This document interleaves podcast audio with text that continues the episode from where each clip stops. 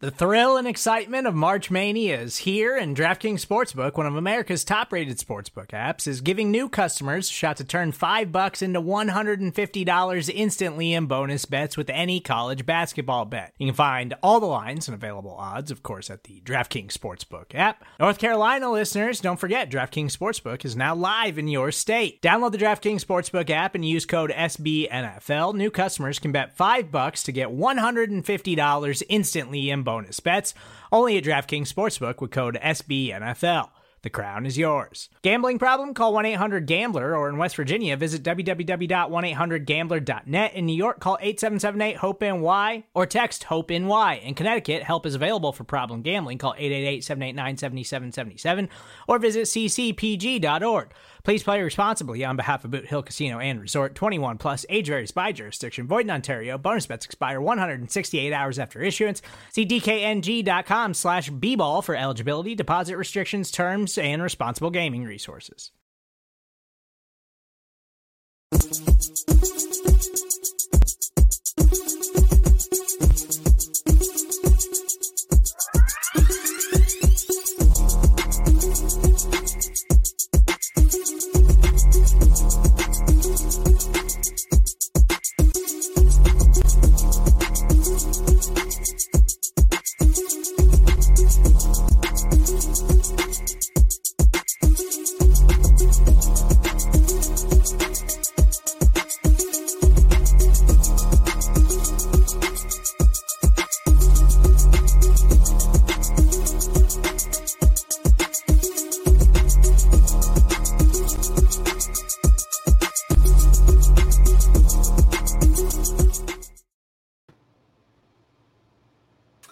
Friday, everybody. It is the Orange and Black Insider Bengals podcast coming at you. Hope Who Dey Nation is doing well. It's a little bit of an impromptu show. And truth be told, I feel bad for my co-host, John Sheeran, because I told him, hey, man, I'm out of town most of the most of the week. Let's uh, take the week off. And then I got back a little earlier than expected today. And I said, hey, you know, this was kind of a little bit of a newsworthy week for the Bengals. Let's do an abbreviated show, talk about some of the headlines. And my guy came through joining and uh, after I, I, I lied to you, John, I'm sorry. I'm sorry. Ain't But no rest for the weary, man. Ain't no, ain't no rest. True, true, true. Sounds like you got a big weekend ahead as we were kicking things off. T- tell the people about this this thing in case they don't know about it. This Oh, uh, Jeez. beer beer fest that you got going on because I'm I'm jealous out here. That sounds like a hell of a good time. Yeah, if you guys see me tomorrow at Jungle Jim's and for the uh, annual beer fest, you did not see me. Just, just, you know, just letting you know, guys know right now. Um, it would be me and a couple friends and trying basically every single beer that we can possibly do in the four or five hours that we're there. So yeah, if you see me, you didn't. That's all. You didn't see him. You didn't see, or at least don't report on supposed actions or other uh, questionable activities. I'm just kidding. My guy John, he keeps it. He keeps it together. He keeps it together. But have a good time, my friend. At that, Bengals uh, got together this week for mandatory mini camp, and there were some headlines. And I guess the biggest, because we were wondering what was going to happen with this, the biggest was Jonah Williams making an appearance and bringing in some quotes about his uh you know the process this offseason. And you know i have to give jonah williams a lot of credit. We're gonna we're gonna pull up the quotes in the article on cincy jungle. I gotta give him a lot of credit. I, I know maybe he didn't handle this the way everybody wanted him to handle uh, the orlando brown jr signing on the on the forefront i know he felt that the team didn't handle this the way that that he felt they should and at least not uh, at least communicate with him what their plans were up front i think this thing kind of got you know, moved very fast, and the Bengals just kind of had to pounce when they could, and didn't really think this was going to be a possibility for them getting Brown. Um, and so Jonah Williams has, has shown back up. Uh, he's had, I, I guess, a, a baby girl. I didn't know that, so congratulations to him right before Father's Day. There, that's pretty cool. And um, you know, so he's got a lot going on, but he's come come back here, come back to work. Um, you know, there was a couple of smiles when he was kind of talking, but also, you know, a guy that just kind of said, "Hey, I'm here to work. I'm here to do what I'm supposed to do," and you know, I, I kind of give him credit for that. I mean, there there is the alternative. There are players out there right now who aren't at mandatory minicamp or didn't report, and they got fined for such thing. Um, so Jonah Williams didn't have to show up, but he did because I genuinely genuinely believe he wants to. He wants to be around the team at this point, like he was doing his own work in California, where he's from, to rehab to make sure that whenever he returned to the team, he was capable of doing the rehab drills. And you know, it was nice to see him back, and it was really refreshing, you know, to hear him speak on the subject. And I think he answered all the questions very candidly and about as well as you could have expected. It was very eye opening to hear from his perspective and the fact that it wasn't necessarily about you know moving from left to right. Like that's it's unfortunate considering that's where he's been practicing, it's where he's been playing for for the majority of his life.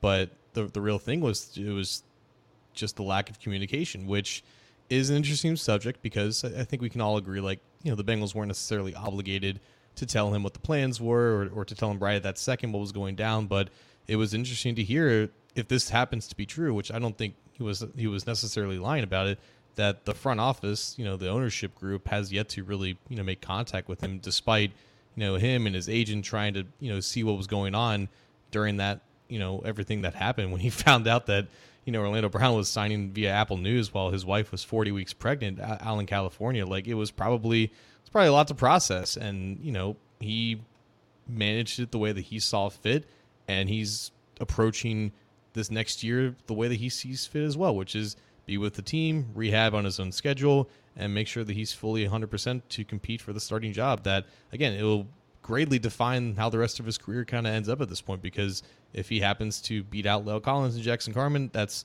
another year of starting under his belt, and he can take that and hopefully he builds off of what he did last year and improves in some areas at this new position, and he can re-enter the market and, and try to see if you can get what he's after. I'm really curious. I'm going to share this one too. Um, I'm really curious to see what happens if if this goes. Uh, I don't know if, if it, I don't know if the phrase "according to plan" is the right right phrasing here, but I mean, if this goes a, a good direction where he takes this opportunity at right tackle, wins the job, plays well, and parlays that into a good, you know, a, a next quality contract, and if the Bengals would pursue him on that front because here's this article right here. It's on Cincy Jungle. Jonah Williams says still no communication with the Bengals front office in terms of his future. So the quote here, um, and I, like you said, this was you, you mentioned him lear- learning about the Orlando Brown Jr. signing on Apple News. Um, you, you, can see here. I felt that if we were communicated, hey, you know, we have the opportunity to sign this guy, and we like him. You know, we want to bump over and play right. Ta- we want you to bump over and play right tackle. Um, it sucks. Like it would be hard to hear, but I think in a couple of days would have been like, okay, let's go, let's do it. Um, and I just never got that, you know. Um, and so he said, so you know, since then I've talked to Coach Taylor, I've talked to Coach Frank Pollack, and that's given a little bit of clarity. But as far as the front office goes, I never had that conversation. What he also said, John, was that, um, you know, he, mentioned also that his exit interviews he felt went well after the season last year. And I think adding to all of this, we've mentioned it a couple of times, but adding to, I guess, the sensitivity or the emotion with this with Jonah Williams has to be the fact where he feels like, dude, I played on two busted knees last year. I, I mean, and I came back and I came back and, you know, it, this was painful. This was kind of grueling. And I wasn't 100% at times during the season. And so I, I think he there's probably a little bit of a, a you know stick in his craw about that. But um, you you kind of said it. I mean, it is a business, and that's where the Bengals decided to go with Orlando Brown Jr. They felt it was an upgrade. They felt like it was something that happened very quickly, and they just they had to spring for it and hope that he comes back, plays right tackle, and things right itself the way it's supposed to on the offensive line this year. I think we can all kind of allude to what was more likely to happen, which was the Bengals finding an external answer at right tackle instead of left tackle, and that might, that may have just been like, hey, you know, Jonah, like, like okay, you're a left tackle. Like maybe maybe last year wasn't as good as years past, but we still we're still confident in you starting for us at this position. We're not really looking for any answers until an answer just kind of showed up at their door, and they're like it, it the Bengals should have been chastised if they didn't take advantage of the opportunity that was presented to themselves. And that's just kind of how this thing goes. Like the Bengals have a responsibility to do what's best for them, just like Jonah has a responsibility to do what's best for him.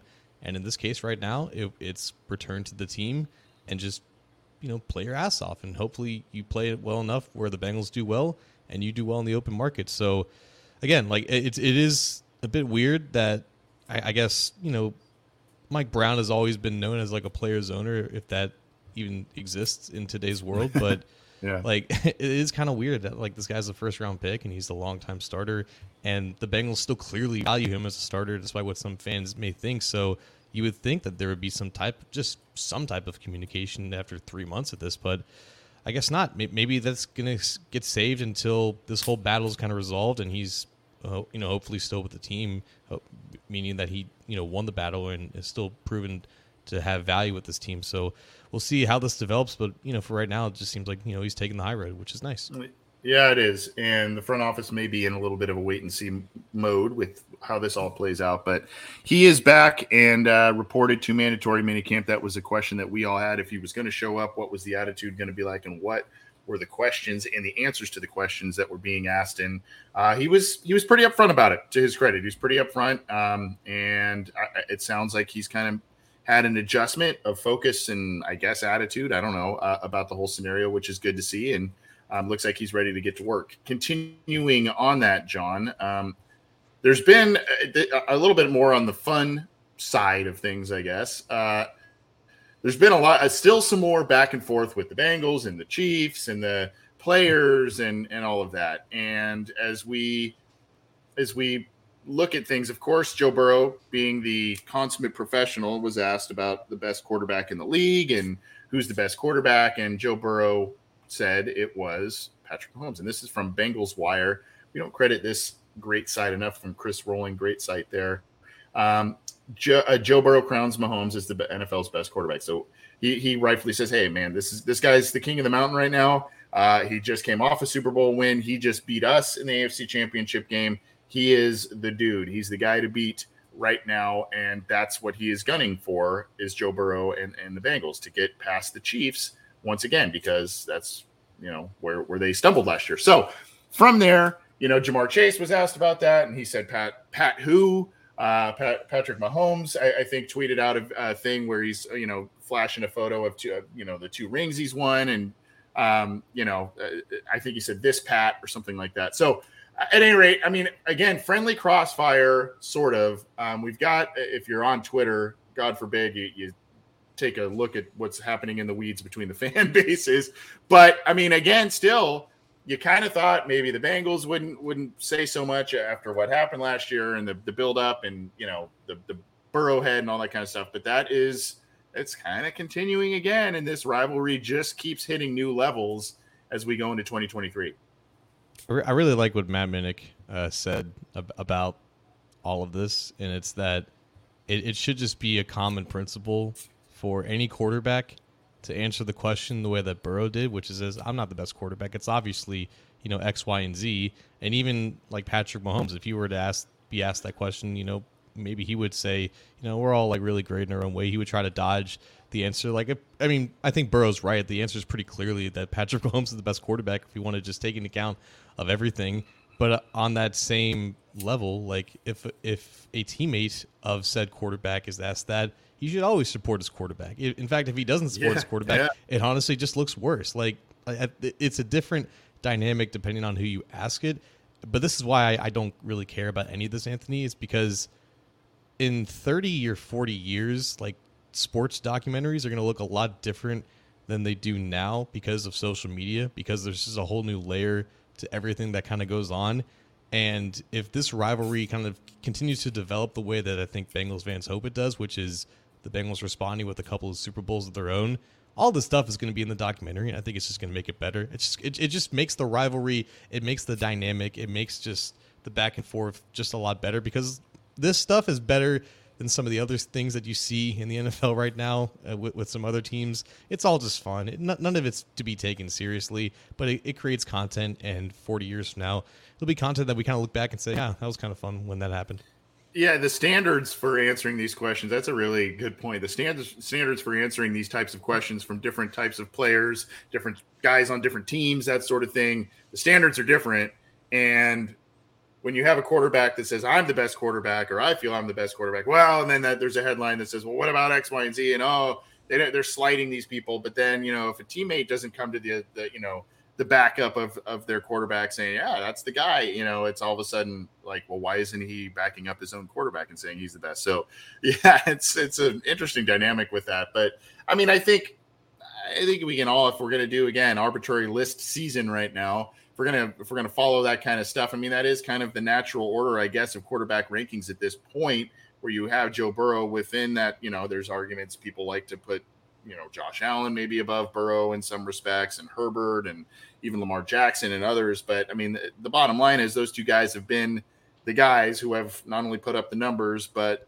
won the big games in the AFC the last two years, um, and even more so for uh, even longer for for Mahomes. So, I mean that that's it's it's just uh, again a little bit of that. Let's add a little bit more fuel to that Bengals Kansas City fire for sure. Um, and and you know it's just becoming even though they're not in the same division, it is becoming kind of one of those great rivalries in the NFL that we've seen between you know Peyton and Tom Brady and all kinds of other great quarterbacks over the years that have battled it out and, and, like I said, like none of this is really serious, and if you really do no. take it seriously, it's more of a reflection on yourself. But at the same time, like no one can compete with the Chiefs in terms of what they've accomplished in the past five years. But the closest team, at least in the AFC, who can say that is the Bengals. Like they've beaten them three of the past four times. The point differential still favors the Bengals, and the only time the Chiefs won was off a field goal, which like all all four of these games have been up to the wire, and the Bengals have have found a way to get the edge on three of them, but the Chiefs have done more in terms of just getting past that point and actually finishing the job. So no team can really stand with the Chiefs at all, but the closest one is the Bengals. And it doesn't seem like the Bengals players or, you know, the team in general is fearful of the Chiefs. And it just seems like the Chiefs spent a lot of time talking about the Bengals and trying to put down this team, which is interesting to me, but it's just another layer to the rivalry. It, it's what makes it actually fun because it, it, wouldn't be fun if you know either side was kind of backing down to one another. It's it's what creates the conversation and so it creates anticipation for what New Year's Eve is going to be. Support for this show comes from Sylvan Learning. As a parent, you want your child to have every opportunity, but giving them the tools they need to tackle every challenge that takes a team. Now more than ever, educational support tailored exactly to what your child needs can make all the difference. That's why parents have trusted Sylvan Learning for 45 years as the ultimate teammate in their child's educational journey, instilling in them a love for learning and a passion for reaching the next level. And Sylvan's Insight Assessment can identify gaps in learning and areas that could be of concern for your child. It's a 360 degree view into your child's learning that you can't find anywhere else and helps ensure that your child didn't miss something in school that might put them at a disadvantage in the future. And right now, it's the best price of the year at $29. Go to sylvan29.com to learn more and get your child's assessment for only $29. That's S Y L V A N 29.com. When you need mealtime inspiration, it's worth shopping Kroger, where you'll find over 30,000 mouthwatering choices that excite your inner foodie. And no matter what tasty choice you make, you'll enjoy our everyday low prices, plus extra ways to save, like digital coupons worth over $600 each week. You can also save up to $1 off per gallon at the pump with fuel points. More savings and more inspiring flavors make shopping Kroger worth it every time. Kroger, fresh for everyone. Fuel restrictions apply. Well, a Bengals quarterback from yesteryear, Jon Kitna, who was an architect of one of the great kind of renaissances. A really funny story, by the way. Just a total sidebar of this trip I was on. I was on a real short cruise. Uh, I met this guy who was a really, really huge guy um, in terms of size. I mean, I'm talking probably six, seven. Um, and he was talking to me about you know he, his son with him had a Cincinnati Reds hat on and okay, and I had a Bengals hat on that sort of thing. Um, and he's like, "Are you a fan of him?" And I, yeah, you know, we just started talking a little bit. Uh, turns out he, uh, I, I, think his his name, if I'm not mistaken, Scott Greenawalt. I'll have to double check that, but uh, he is currently the, at least he told me he's one of the strength strength coaches for the USC men's basketball team. But he was the strength coach back in 2003 for the Bengals and Marvin Lewis. Um, so he, he talked about how he has some ties to the city and all kinds of cool stuff. So uh, fun little story. Uh, you know, even out of going out of uh, L.A. and out to just a local little spot, you get you get these Bengal connections. Kind of fun. But going back to 2003, there there is a method to my madness in bringing up that little story there. Um, you see here, Jon Kitna, the guy who won comeback player of the year that year as the Bengals went eight and eight, just missed the playoffs as they lost to the Browns at the end of that season. Um, he recently sat down with um, Geoff Hobson of Bengals.com and talked about how there is some Warren Moon type elements to Joe Burrow's play, and that's lofty compliments, given that Warren Moon is a Hall of Famer, one of the leading passers in NFL history, statistically speaking. Um, namely, talking about the deep ball. Um, and I'm old enough to remember, John. It's not. I don't. I, I think this offense has since evolved from at least what it was when he was with the Oilers um, and, and a little bit with Seattle, but there was a run and shoot offense that the Houston Oilers under Jerry Glanville would run, where it was just kind of a, a wacky style of play, for lack of better words. Re- receivers were kind of moving all over the place, and there was a lot of you know adjustments and audibles and all kinds of different things. And the Oilers had a pretty potent attack at the time with Warren Moon, but of course Moon and Kitna played together in Seattle after that, and so you know, I, I, I, guess when I'm why I bring up the run and shoot thing is, you know, there is a little bit of an ad lib element to the Bengals offense, what Burrow does out of the pocket and all of that, and his ability to scramble out and complete deep passes. And I think that's a little bit maybe of what Kitna was referring to, as well as just ball placement, um, you know, unheralded arm strength, that sort of thing. Yeah, I think it, it was specifically just accuracy at all levels of the field, and you know, trying to get everyone involved. Like um, that, that I think that was what uh, Kitna was more or less referring to. He said, "quote That's what watching Burrow kind of reminds me of. It can be any of them at any time, down the field, back shoulder. The accuracy is off the charts." And I think that's a pretty fair takeaway when watching Burrow because rarely are any throws, you know, that are at least makeable for him. Are they not like in the near perfect placement? And that leads to a lot of yards after catch opportunities for his receivers, and it just leads to big gains when you know some quarterbacks it you know might be a little bit behind or might be a little bit too high and it's still a catch but maybe the play is just dead right there. Burrow has just become so freaking accurate regardless of what type of throw that it is regardless of where it is down the field. And obviously throws get more strenuous when you try to put more power onto it when you're trying to get more air under it but it's just such a catchable ball. And that's what obviously like i never saw warren moon play with my own eyes but like seeing those highlights it was such a pretty ball and it was always in the mm-hmm. perfect spot. Like he was just a generational passer.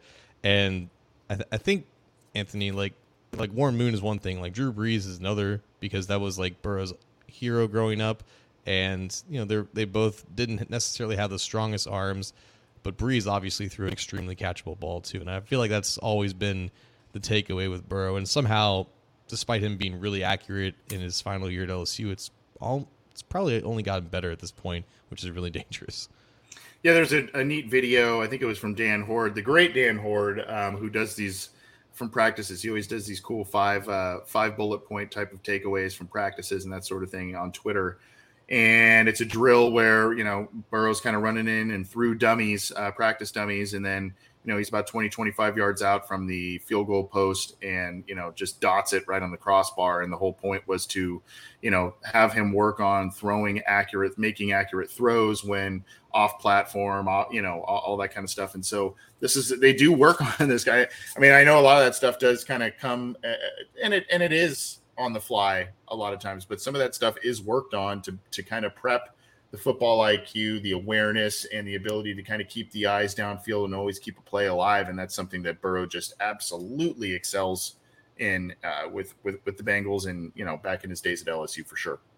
It is cool though, like because obviously, like Ja'Marr Chase, Tee Higgins, Tyler Boyd, they're also adept at handling those back shoulders, but it's like not an easy throw to make, and there's definitely nuances no. between like leading a guy on like a straight nine ball and putting it right on that back shoulder. And it's just it's so money whenever defenses actually give them the opportunity. And of course, that was the big issue. Defenses weren't giving them opportunities to do so. It's a lot harder of a route to have success with when you're playing cover two all the time. So, you know, I think once again, like this offseason is going to be about making sure that the offense is to a point where you can put defenses in the situations where they have no choice but to give you those opportunities because it is it was already really good out of the box when Burrow got into the league, and it's just like he was having Trent Irwin like you know being a successful threat on some of those routes. So like the the, the sky is the limit with it, and it's good that Kitna you can definitely see that. I don't love Kitna now because he coaches Lakota Lakota East instead of, instead of Lakota West, so I'm I'm worried that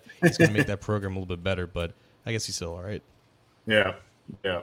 Uh, this is a little bit on the injury front, and we'll talk about a positive update with this kind of negative one, though. DJ Reader held out of minicamp uh, dealing with a toe injury.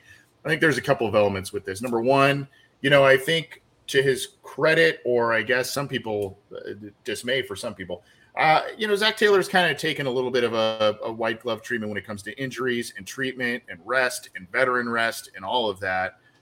And really, I know the injury bug hit the Bengals a lot harder last year, but you know that 2021 run, they were really healthy through that year, and I think there was a lot of uh, a focus on main, you know, injury maintenance, um, you know, health, all of that, and you know, making sure that guys continue to be healthy and that paid dividends for him last year. I know that they tried to do that last year. There was kind of some freak stuff with Ja'Marr Chase's, um, you know, the the hip injury, and then of course Reader had his own knee injury as well. Thankfully, that wasn't as serious as originally thought, but uh, you know, that's also maybe why right now it's like, hey, DJ, let's. You're in the last year of your deal. You're uber important to the defense and the run defense and all of that. You know, this isn't really the time to push it, and so let's just kind of you know play it play it easy here. I, have heard of gout before, but I didn't. It, it didn't sound um, like something I wanted to research. So like I, I know what it is, or like I've heard of it, but yeah, it's just something that's just like limiting him right now. Like he was still taking reps, I think, at least partially mini camp.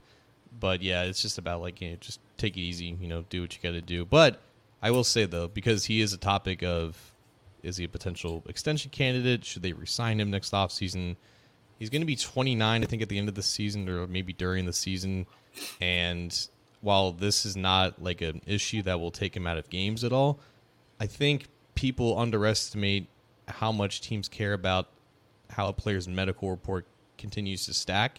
And when you're talking about a team that continually just avoids their contracts or players who are near or above 30 years old, it's something that you can't necessarily like ignore, especially because he was coming off a year where he missed a lot of time with another knee injury. So like the injuries are real with Reader, and you wonder like, okay, he's still a nose tackle, like he doesn't need to play a thousand snaps a year anyways, but it's just something to keep in mind. You know, like it, it's like these things aren't necessarily going to go away with with him. The, you know, the older that he gets. So I don't, yeah, I don't know a ton about gout either. My understanding of it, I did have a friend who um, who had it, and uh, you know, sometimes it is in older people, but sometimes it is either a hereditary issue issue or just an issue that just you know you just your body has. It's um, I think it has something sometimes to do with either your your liver building up too much uh, enzymes that create you know whatever uh, acid in joints that sort of thing and it causes stiffness soreness that sort of thing. Um, and it, really what it does is it limits range of motion. Um, there's pain involved obviously and you know it's usually in an ankle a to, you know your big toes that sort of thing certain joints like that. So um, you know, it, it, can be managed. My understanding, it can be managed with diet and medication, uh, or, or, one or the other type of thing. So we'll see. I'm not a medical professional, but I mean, I've, I've heard the term a little bit. Um, and like I said, I had a buddy who um, had it, and he used to kind of complain about certain things when it would flare up, and it would it would go, you know, it would go come and go. Right? It's just one of those things where it would go, it would he'd have a problem and then it would come come back and go away and all kinds of different things. And a lot of times he just had to manage uh, his diet. I think he was on medication. I don't really remember but um, it's usually one or the other or both sometimes if it's severe. So um, this hasn't seemingly been something that has regularly bothered uh, dj reader so we'll see but I, i'm not getting into his personal medical history. That's just kind of what i know a little bit about gout um, uh, very little about it. But anyway uh, again i think it's just you know being precautionary and, and taking their time and, and, making sure that everybody's kind of full go by the time training camp comes around. Um, we're going to get out of here in just a couple minutes, just going over some headlines with the Cincinnati Bengals as mandatory mini camp uh, kind of w- was done this week and a lot of different sites, sounds, headlines, that sort of thing. Uh, if you are new here, welcome. Please feel free to subscribe to our YouTube channel. Show icon is above my guy, John Sheeran, up at the corner there. Click that, click the subscribe button, click the bell to be notified when we go live, when new content is available. We're going to be hitting it hard throughout the summer and obviously into training camp in the regular season. So you're going to want to get all of the content there. You're going to want to subscribe to the Cincy Jungle podcast channel through your favorite audio streamer. Leave us a review if you can, whether that's on iTunes, Stitcher, Spotify, Google Podcasts, iHeartRadio, all of the major ones.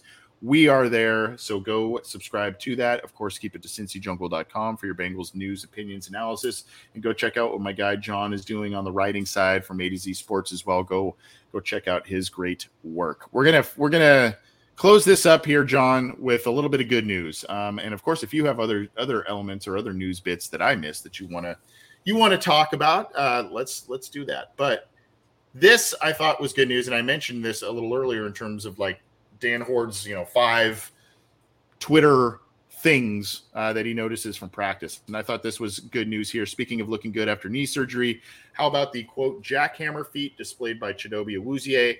And his quote was, "I feel good. I'm not going to lie. Uh, it's just a matter of being patient. Even though I feel good, I know there are still steps to take in the process uh, to be 100%. So here he is right here. Um,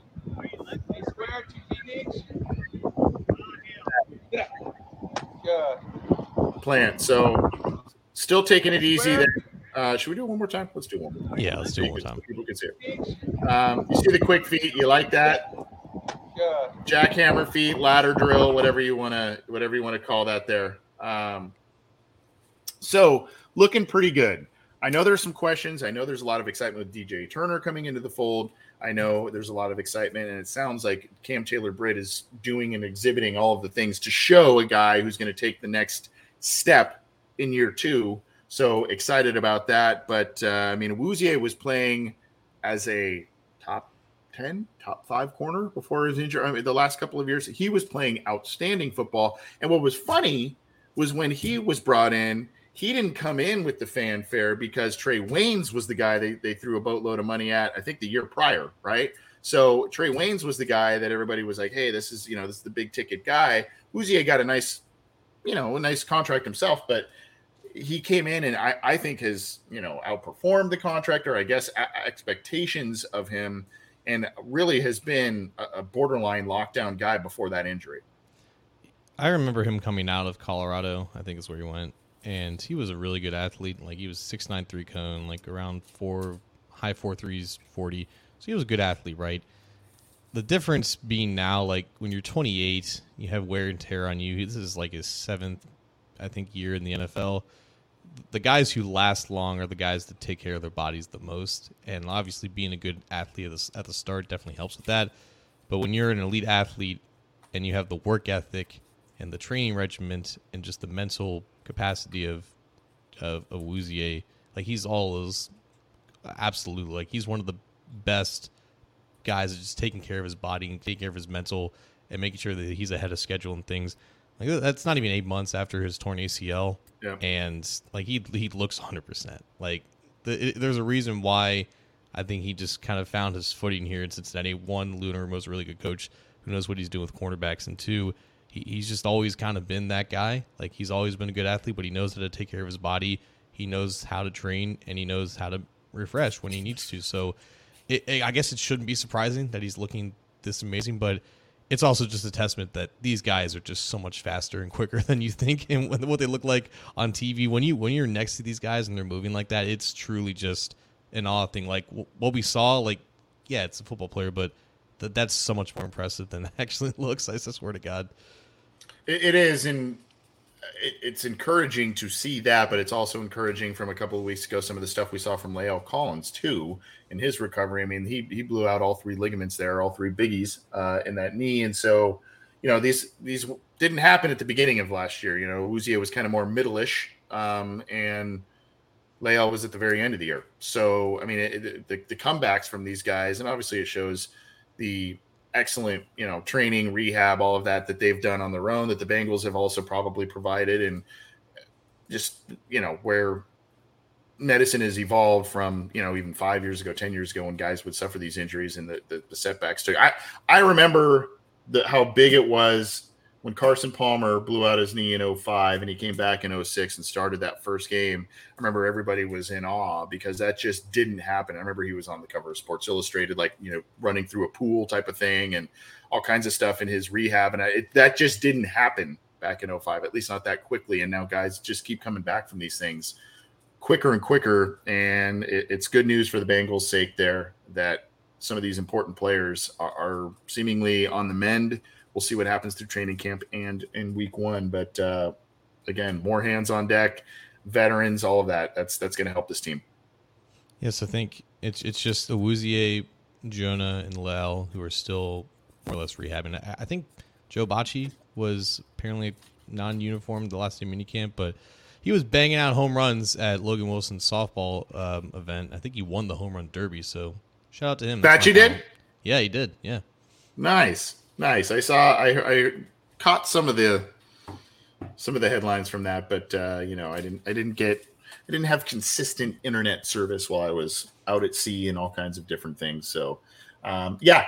I, hey, I just got to say, Happy Father's Day to all the fathers out there. Happy Father's Day to um, you know the Bengals fans. I know a lot of a lot of great Bengals fans are are great dads, and they show you know they show off their sons and daughters and you know they they pass on that Bengal sickness to their you know to their kids and whatnot. And so really cool and, and happy father's day. Hopefully you enjoy yourself whether it's grilling chilling golfing whatever whatever your thing is this weekend. Spend some time with uh, whether you are a dad and your kids you you know if you're you and your dad father figure whatever the case may be happy father's day to all of the the, the great dads out there. We we give a little salute to you on this Father's Day weekend. And thanks for everybody, and thank you, John, for uh, hopping on here again. I, I publicly thank you. I, I, didn't think I was going to be back this week. Didn't think we were going to be doing a show this week, and I said, you know, we got to do a little something here.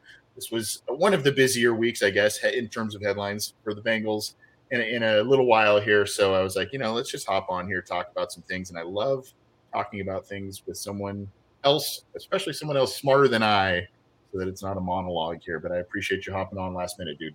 Hey man, you're the father of Bengals podcasting, so it's an honor and a privilege. so happy Father's Day to you. Happy Father's Day to Tim, my dad. I'll see yep. you on Sunday, and yeah, happy Father's Day to everyone else. Yeah, that's awesome. Take care, everybody. Have a good weekend. We'll be back at it next week. Headlines, our main show, probably listener questions. We've got some other fun videos and different things we're doing that'll be up on the YouTube channel. Got to subscribe got to hit the thumbs up on this video and others if you go back in the in the archives and check out and you like what we're doing. We appreciate that. Go subscribe once again to the cincy jungle podcast channel on your favorite audio streamer. For john i'm anthony. Have a great father's day weekend. Who Dey we'll talk to you soon